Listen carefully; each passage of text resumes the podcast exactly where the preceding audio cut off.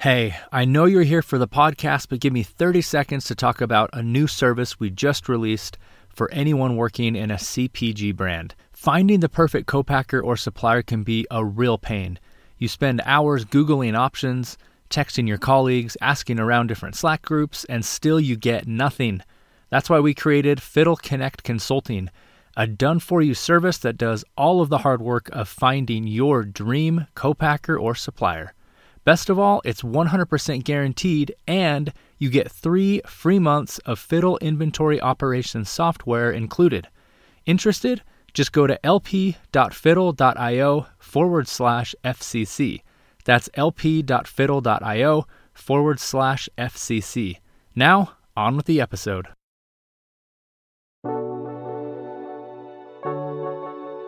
Welcome to the Physical Product Movement, a podcast by Fiddle.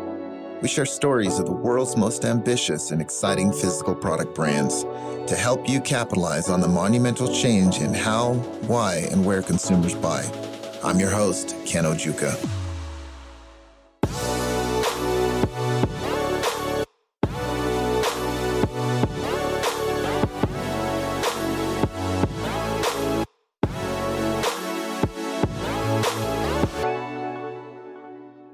In this episode of the Physical Product Movement podcast, I speak with Jeremy van CEO and president of Little Secrets Chocolates, an innovative and fast growing chocolate company competing against some of the heavyweights in the space. Little Secrets describes themselves as a line of all grown up chocolates you loved as a kid with better ingredients, better taste, and less sugar. We talk about the trends Jeremy sees in the CPG space and what he describes as the white space for innovation, including new business models and ventures. We also talk about the effects of COVID and accelerating direct to consumer and how it presents challenges with shipping a product like chocolate, especially in the summer months.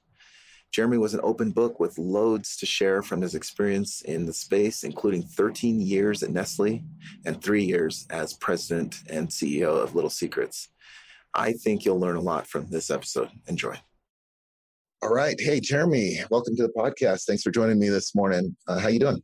Awesome. Yeah, thanks for having me. Uh, really appreciate uh, well, yeah, I've been watching your, your company a little bit and you guys are having some success. And so I'm just glad to, to be able to get a few minutes of your time. Before we launch into you and your company, why don't we uh, kick it off with a quote? You know, maybe there's something, a quote that's meaningful to you, um, that, that helps you get out of bed every morning, that keeps you going. Is there something that comes to mind? Yeah, there's several quotes that come to mind. I think the one that I would probably mention now because it's relevant during my time here at a startup is when faced with big challenges or issues, it's best to shrink the change and shrink the problem into smaller bite-sized pieces and then tackle and tackle each piece at a time. And I think that quote or that philosophy almost if you will is incredibly helpful when you are in a really difficult or have a really difficult challenge or problem to solve, like breaking it into smaller bite sized components and then tackling each one, it really helps shrink the problem and makes it feel less overwhelming. And it allows you to kind of control or focus on what you can control in more bite sized, discrete chunks if that makes sense. Yeah, yeah, it makes perfect sense. And in fact, you know, I'm a programmer um, by trade, and that's exactly what you have to do whenever you're building any sort of complicated system. You know, you you have to break it down, and just just by the nature of it, you can't take the whole thing in at once. But imagine, you know, it, it's exactly the same for launching a CPG brand, for doing anything. I think that that's difficult and big. You you have to shrink it down do you have any examples of that of something that maybe was was daunting and huge in the beginning and and you know maybe the process of how you applied that quote?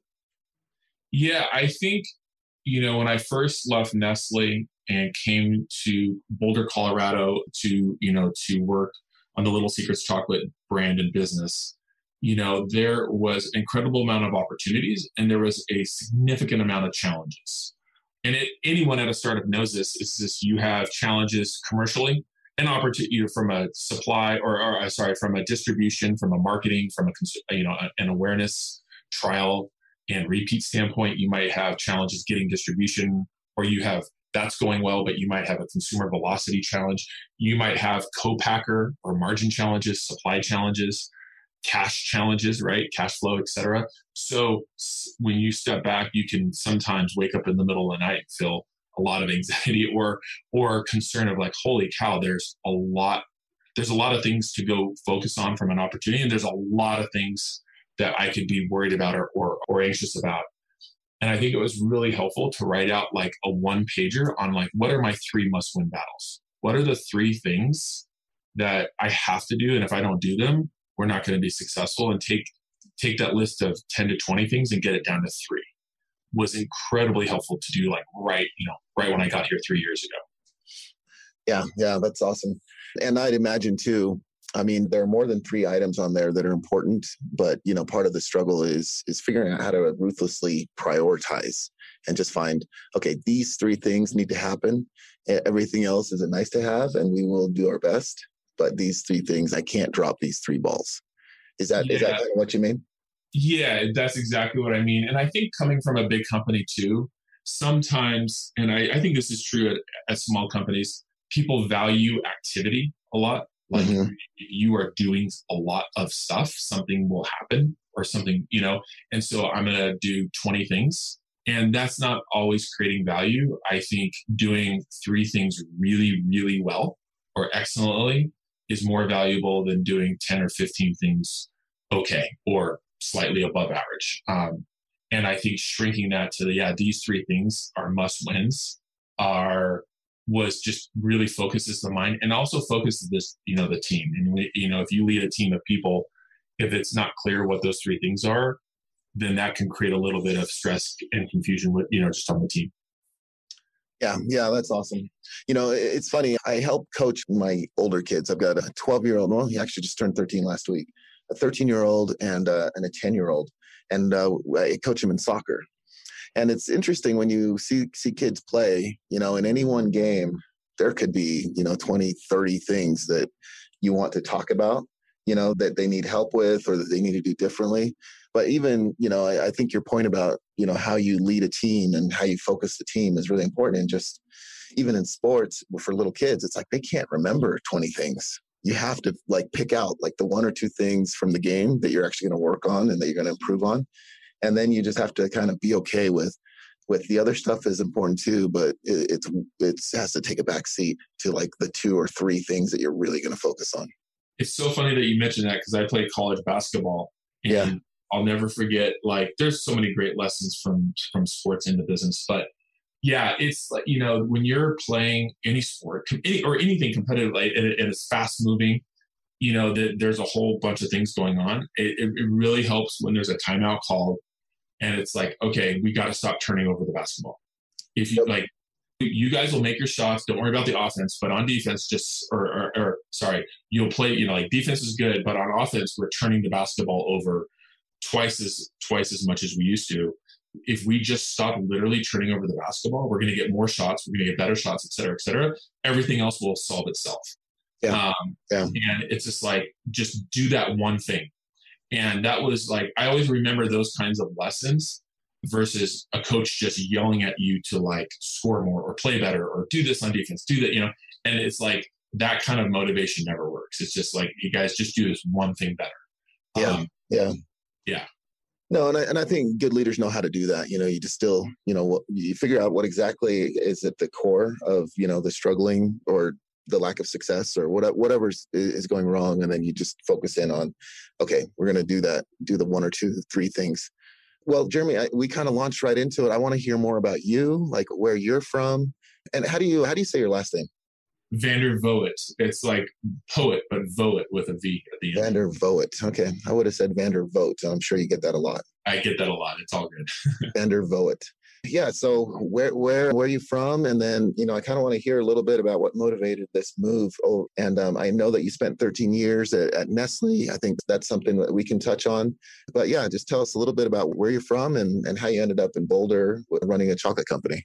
Yeah, the quick backstory is, you know, coming out of undergrad, I went into management consulting at Bain worked on a number of different clients, and one of the clients that really piqued my interest in marketing was actually um, was Nike, and got to work with other cases and other brands too, and got it. But just working on that one client at Bain, where I got to see great marketers, a great brand, a great company, I kind of that's what inspired me to be. I really wanted to be on the other side of the table from be you know just being being in management consulting. I wish I could get onto the brand side and make decisions, make things happen, create products and experiences that really impact people's lives. And I, I saw that firsthand.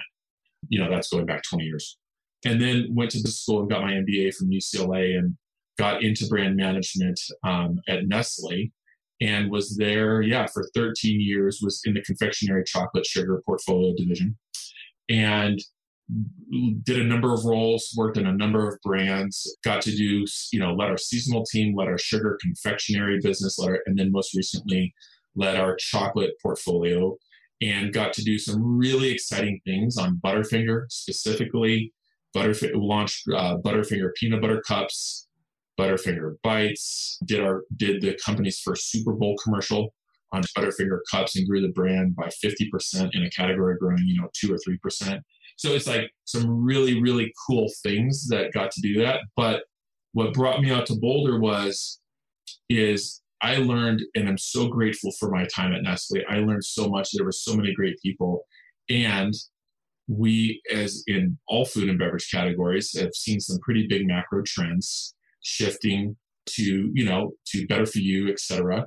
And that space was absolutely has been impacting snacking confectionery. And one of my roles at the very end was looking at m&a looking at white space innovation actually as part of my job while i was running the chocolate division. So i was out in boulder on behalf of nestle looking at brands that we might acquire or partner with when i was at nestle at like justin's and little secrets and you know other chocolate brands. It all didn't work out but in 2018 i just kind of decided to make the jump from big cpg out to boulder uh, because i believed in what was happening out here and I believed in what was happening at a macro level with consumers and category shifting. And I just really was eager to learn something new.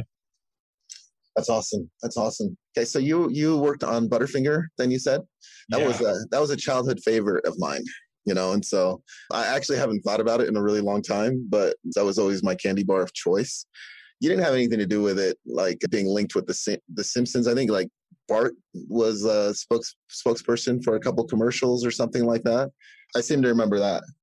Well, I brought Bart back in 2013. So I was the brand manager in 2013. Okay. Uh-huh. uh, the Bart Simpson era put Butterfinger on the map, like literally put Butterfinger as a household name back in the 90s, 1990s for about uh for about eight or nine, ten years. And then the partnership kind of ended there at the end of the 90s. And then in 2013, it was the 90th anniversary of Butterfinger. And I had this whole campaign that was like a look back over the last 90 years. And of course, I had to include The Simpsons. So I called Fox and got a deal done. And we did a really cool Bart Simpsons promotion. There was a digital component to it. Someone had stolen Bart's bar, one of it, you know, and then it was like a who done it type promotion uh-huh. on pack, in store, on online and it was really really cool. It was one of the, my favorite marketing campaigns that I had ever done on Butterfinger. And then yeah. just and then just to build on that, one other thing you said, you know, you love Butterfinger, grew up with it, you have a lot of affinity for it, but haven't thought about it in a long time. That's uh-huh. why we launched Butterfinger Bites and Butterfinger Peanut Butter Cups huh. was to make Butterfinger more broadly appealing.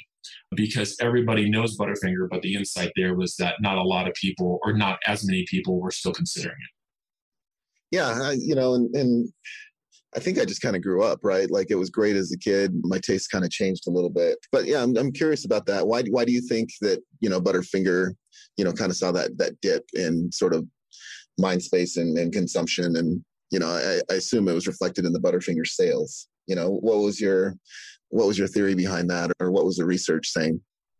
Well, Butterfinger was always and has been a very unique product. It, it actually gets stuck in your teeth and it's a very unique taste, texture, and color, and it's very polarizing. And the irony is that everybody has tried Butterfinger. A lot of people love it, some people don't. It's not for everyone. But a lot of people also use it in alternative ways, like they'll crumble it. It's a really great ingredient for hmm. either baking or ice cream toppings. And so it kind of travels into other usage occasions really well. And so part of the marketing opportunity was to reinvigorate the brand by considering alternative uses other than asking you to go buy a full size Butterfinger bar, which you might love as an as a teenager, but maybe not want when you're 35, 40 years old as an adult. And so it was trying to tap into that affinity, that equity, and that and that awareness of how the, I remember eating Butterfinger, but I want it now in this form or in this occasion. And so, yeah, that was part of our challenge slash opportunity when I was there at Nestle. Cool, cool. Well, it sounds sounds like a like an awesome job. So, yeah, tell us a little bit more about why you, why you left it. I mean, why? Uh, so you saw the opportunities going on in Boulder. Had you always considered starting a business of your own? Did you want your own brand? And did you know that you wanted to do it in in chocolate?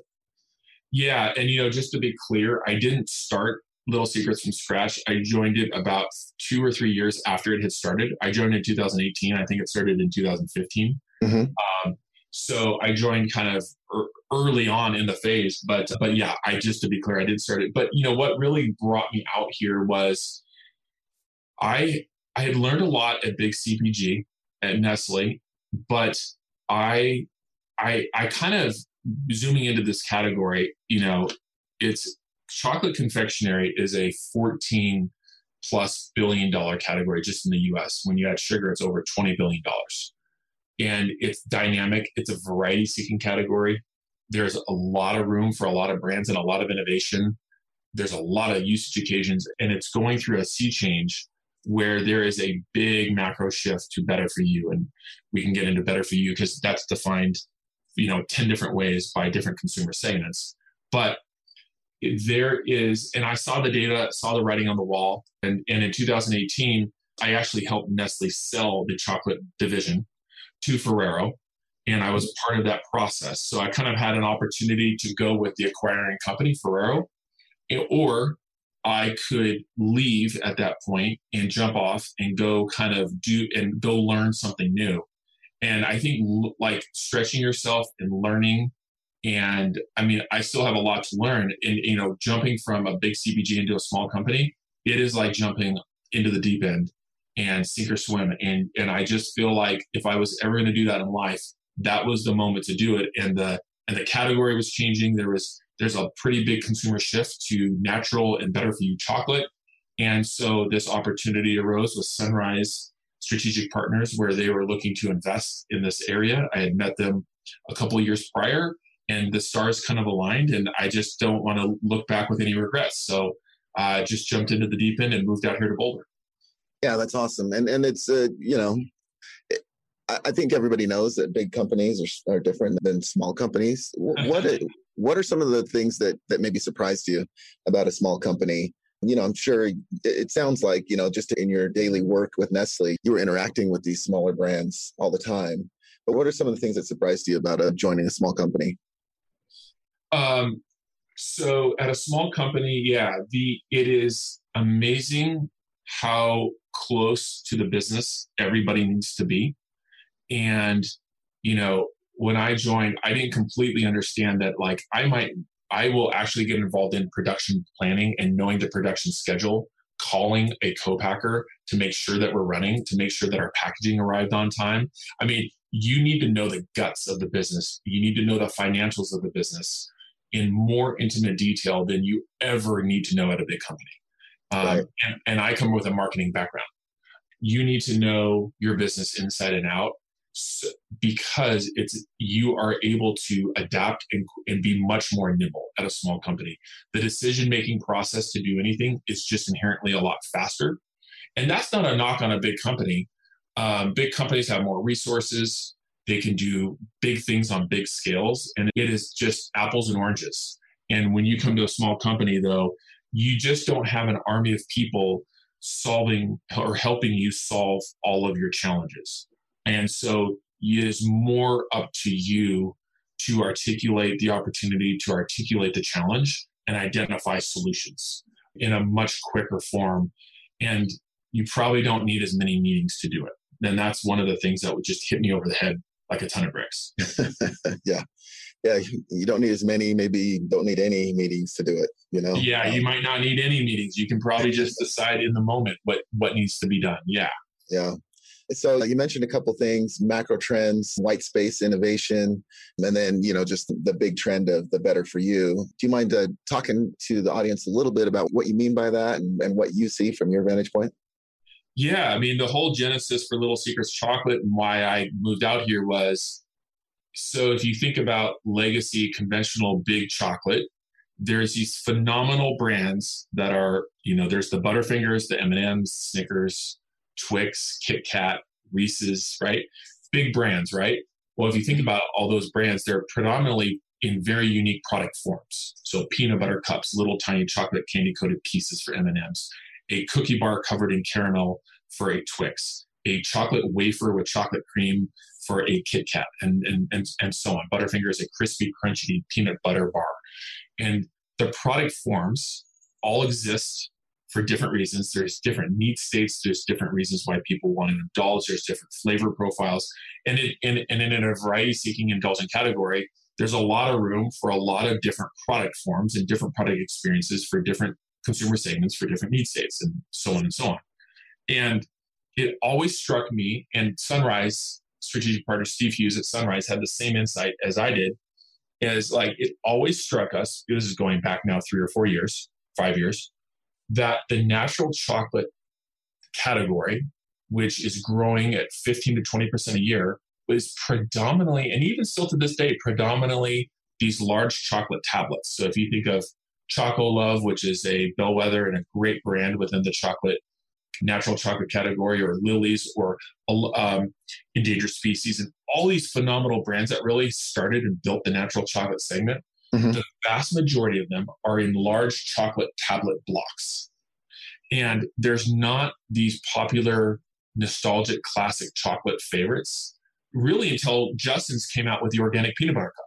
Huh. That was the first product on a national basis that took a chocolate classic like Reese's peanut butter cups and made an organic, better for you version of it. And that's where the light bulb went off. It's like, holy cow, but where's Kit Kat where's Twix? Where's M and M's? Where's and so where's Milky Way? where's all these great products that we all know and love that have a lot of you know that taste great but have artificial ingredients and have a lot of sugar and all these things? Is there a better version of these? And are there a lot of people that would eat a natural, better version of these chocolate classics? And then, wow, this is a huge. These are all you know multi hundred million dollar brands. Is there a consumer segment out there that wants a natural, better version of these, and it's not available today. And that's the genesis of what we're trying to accomplish at Little Secrets. Okay, yeah, yeah, um, that makes a lot of sense. So you were uh, gracious enough to send me some samples, a box of quite a few samples, and I got to say they were gone in like 15 minutes. We devoured them, and and they were awesome. Do you mind describing the the products just a little bit, just so people know, uh, concretely can can understand you know what you guys are doing at, at little secrets. And i think that would be illustrative of the point you're, you're making. Yeah and you know we just relaunched our website and this is all available on littlesecretschocolates.com and you can order it. But we basically have three product segments. We have chocolate pieces which is you know a version or a better quote unquote version of an m&m and it's our, our, our, our top selling flavor is our peanut butter pieces, which is a very indulgent peanut butter in dark chocolate in a little candy coated shell, so it'll remind you of M and M's. Um, and then we have our chocolate wafers, which is a uh, our take on a Kit Kat, and uh, it's our top selling item. We have four flavors: dark chocolate with sea salt, milk chocolate with sea salt, peanut butter, and almond butter. So, and, so Kit Kat's my my wife's favorite chocolate bar, and her name is Kat. You know, so I wonder if it oh. was just you know as a kid she liked that. Um, but I got to say that the crispy wafers were also my favorite, and I thought they were better than a Kit Kat for sure. Um, what and so what about that did you like and why like like why did you think it was better than a Kit Kat? Because there's the, the brand manager, the marketing guy coming out right there. Yeah. yeah you know, always, always, turn everything into a focus group, right? you know, so I actually liked the the dark chocolate one. I like the sea salt in it. You know, and so it, I think it was just a little more interesting than just a, a, a sweet uh, Kit Kat uh, bar. But then, you know, it's also the texture. It crunches a little bit different than a Kit Kat bar. So for me, I kind of like the the. It felt almost like a more sophisticated taste than like a, a typical Kit Kat, but it still reminded me of it reminded me of like a Kit Kat Does that make sense? Well, yeah. Well, that's so what you just said is what our big idea and our brand promise want. That's what I want it to be. And that's what I want people to organically think and feel when they eat our pro- uh, products. I mean, it reminds me of it. It, it elicits the emotions of eating these great chocolate brands that I grew up with, but it's elevated. It's more premium. It's it it it it, it is a premium experience. It's dark chocolate. It's a little bit of sea salt. It's a crispy wafer. It's a little bit actually larger too. And here's the mind blowing insight is that we were able to do this in an indulgent, taste forward way. We're going to be a taste forward brand forever, mm-hmm. but we're able to do it with 30% less sugar. Yeah. And yeah. so it's truly better for you. And not only, and it's also non GMO and it's, of course, no artificial colors and flavors. Those are just table stakes. So we're able to do it with higher quality ingredients, but we're also able to do it with less sugar, but also be indulgent and taste forward. And I think that is the you, you know our unique proposition that I want everybody when they eat it that light bulb moment to go off is like holy cow this is special I I you know I, you know I want more of this. Well, and, and, I and I think you guys are nailing it. And, and you were going to talk about the, the, other segments. I think you've got cookie bars, and then do, do you have a oh, well? correct. Our third product segment is a really nice indulgent cookie bar a la Twix, and we have two flavors in dark and milk chocolate. Dark chocolate has a salted caramel, and with a premium cookie bar. And we just launched that about a year and a half ago.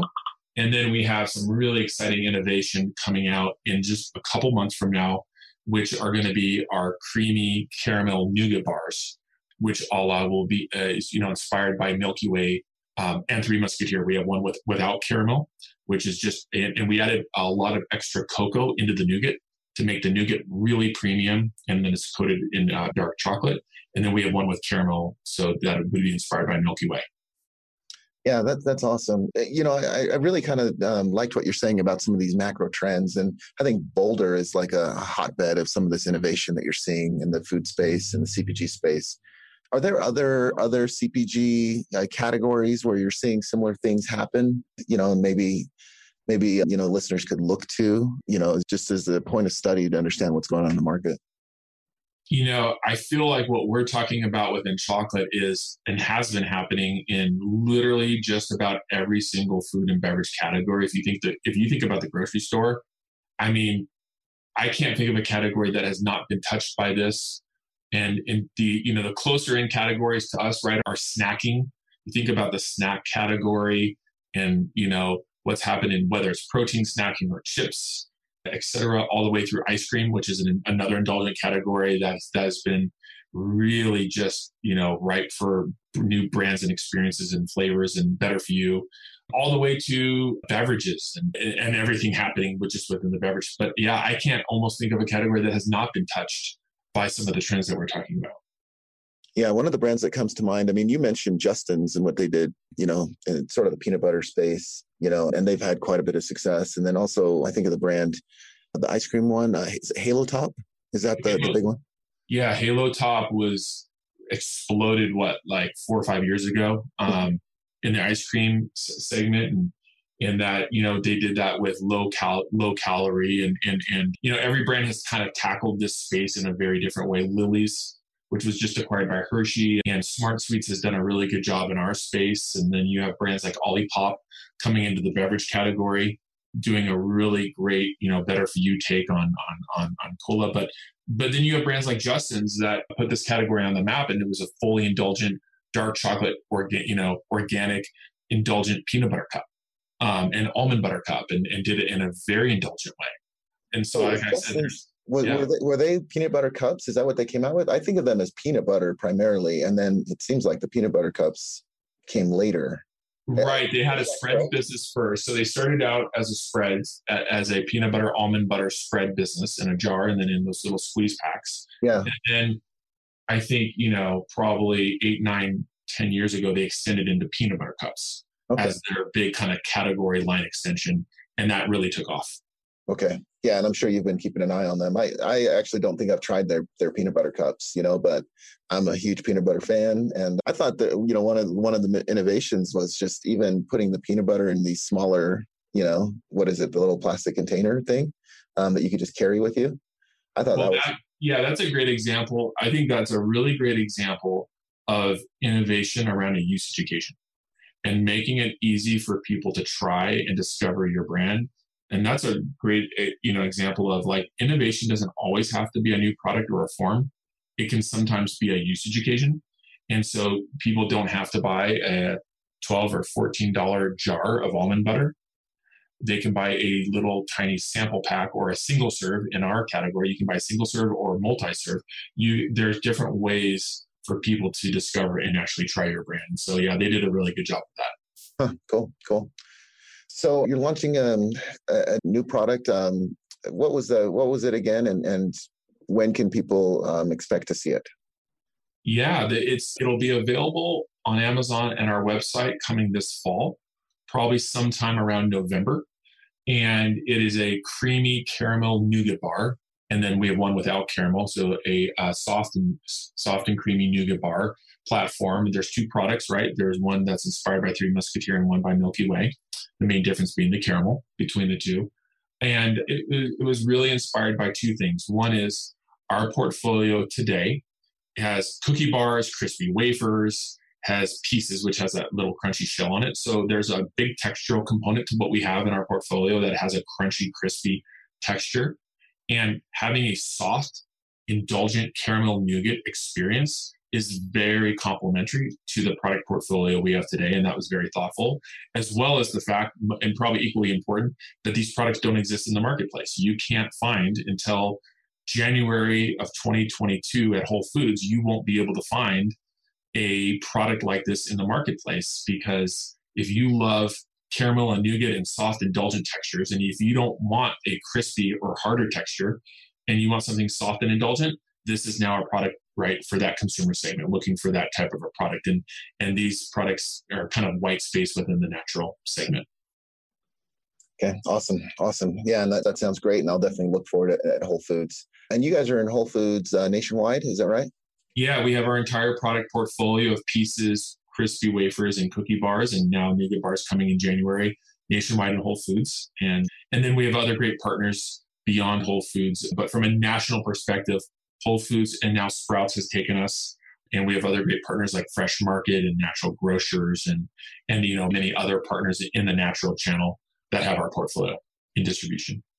Yeah, well, well, congrats. Uh, you know, I think that that we could keep this interview going. I mean, there's a lot of you know topics that I'd love to to pick your brain on. I'd love to hear you know view Amazon, how you approach Amazon, D2D sales or D2C sales. Sorry, um, COVID, how that affected the business, and then you know, but maybe we just touch on one, just shipping a product like yours. You know, when you go uh, D2C and you're shipping chocolate, you know, that obviously melts if it's left out in the sun. You know, what are some of the challenges around that? How do you guys approach it? and, and how is how has that been in terms of sales and sort of relaunching your website and all that yeah that's a great question so the logistics and the shipping of chocolate is a very big challenge to tackle in this industry as anyone who's in the industry knows especially during the summer there's kind of two big windows there's the winter and the summer ship window is a big deal because when consumers look and, and find any you know this category or your brand and they buy it they expect it to, whether it's the summer or the winter, they expect it to arrive not only quickly, but without it melting or in, in and with a height, you know. And if we're in the natural chocolate space and there's there's a premium to it, they they expect it to taste good, look good, um, and chocolate can gets a little technical here, but can bloom and it can turn white or it can get little spot. It can it can change actually the color of the chocolate if it if it melts. Hmm. Um, and so figuring out the logistics behind the scenes has been has been something we really focused on, and we have partners in the summer ship with ice packs for our Amazon business, so that we could finally, for the very first time this year, keep Amazon alive year round. And so we, because before, you know, we were only available in the winter through FBA during the winter, and then we'd have to shut the whole thing down every summer. And it's, you know, the flywheel and the algorithm, and you know, you need your listing up available at all times, yeah, so that you can build right. So there's there was one big solve in finding the right 3PL partner with the right logistics and ship time with ice packs and the right at the right cost and price point. That was a huge project that we undertook to get ready for this year. And that's that's been exciting. And then we moved offices actually in Boulder. We changed offices, launched our D2C website, and now can fulfill product um, quickly with ice packs in the summer from you know from our office from our warehouse here you know just here locally for for for orders online and that was a whole logistical undertaking yeah yeah that's interesting so just wrapping up here are there are there any shows that you guys are attending any promotions you guys are are having right now for anybody that, that's interested in in you know getting in contact with your company or uh, trying out your product yeah, well, we have some, we, you know, we have sales team going to uh, Expo East here coming up in September. We planned, and I know that's, you know, we're reading the tea leaves as COVID and you know different different health and health and safety protocols are keep changing. So we'll be very, you know, much uh, paying attention to that for Expo East as well as Expo West next year. Our promote, you know, on our website, we're available to contact. There's a contact link at the bottom there, and we have some great in-store promotions if people are wondering about our brand. We have a fall seasonal program that's hitting shelves actually as we speak with our limited edition fall crispy wafer lineup. And then we have some really great holiday for the holiday time period coming up in November, December. We have some peppermint pieces and peppermint crispy wafers coming out, limited edition, coming out in the holiday time period that we're really excited about. Well, nice, nice. We'll look forward to that. Let's switch over to the quick fire round. I've just got four questions for you, and we'll just just tell me the first thing that comes to mind. You know, what's one tool or resource uh, that you feel has helped you a lot in your position? Um, geez, that's a great question.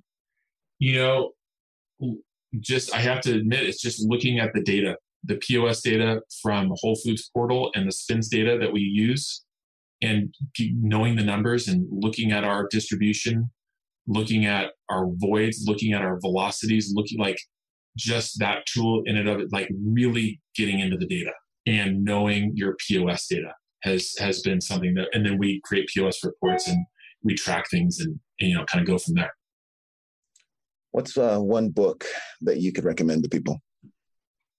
You know, I'm going to give you a curveball answer. I'm reading a book on D-Day right now, and and it's the uh, same author that wrote um, Undaunted Courage and all these great history books. And you know, this came out 20 years ago.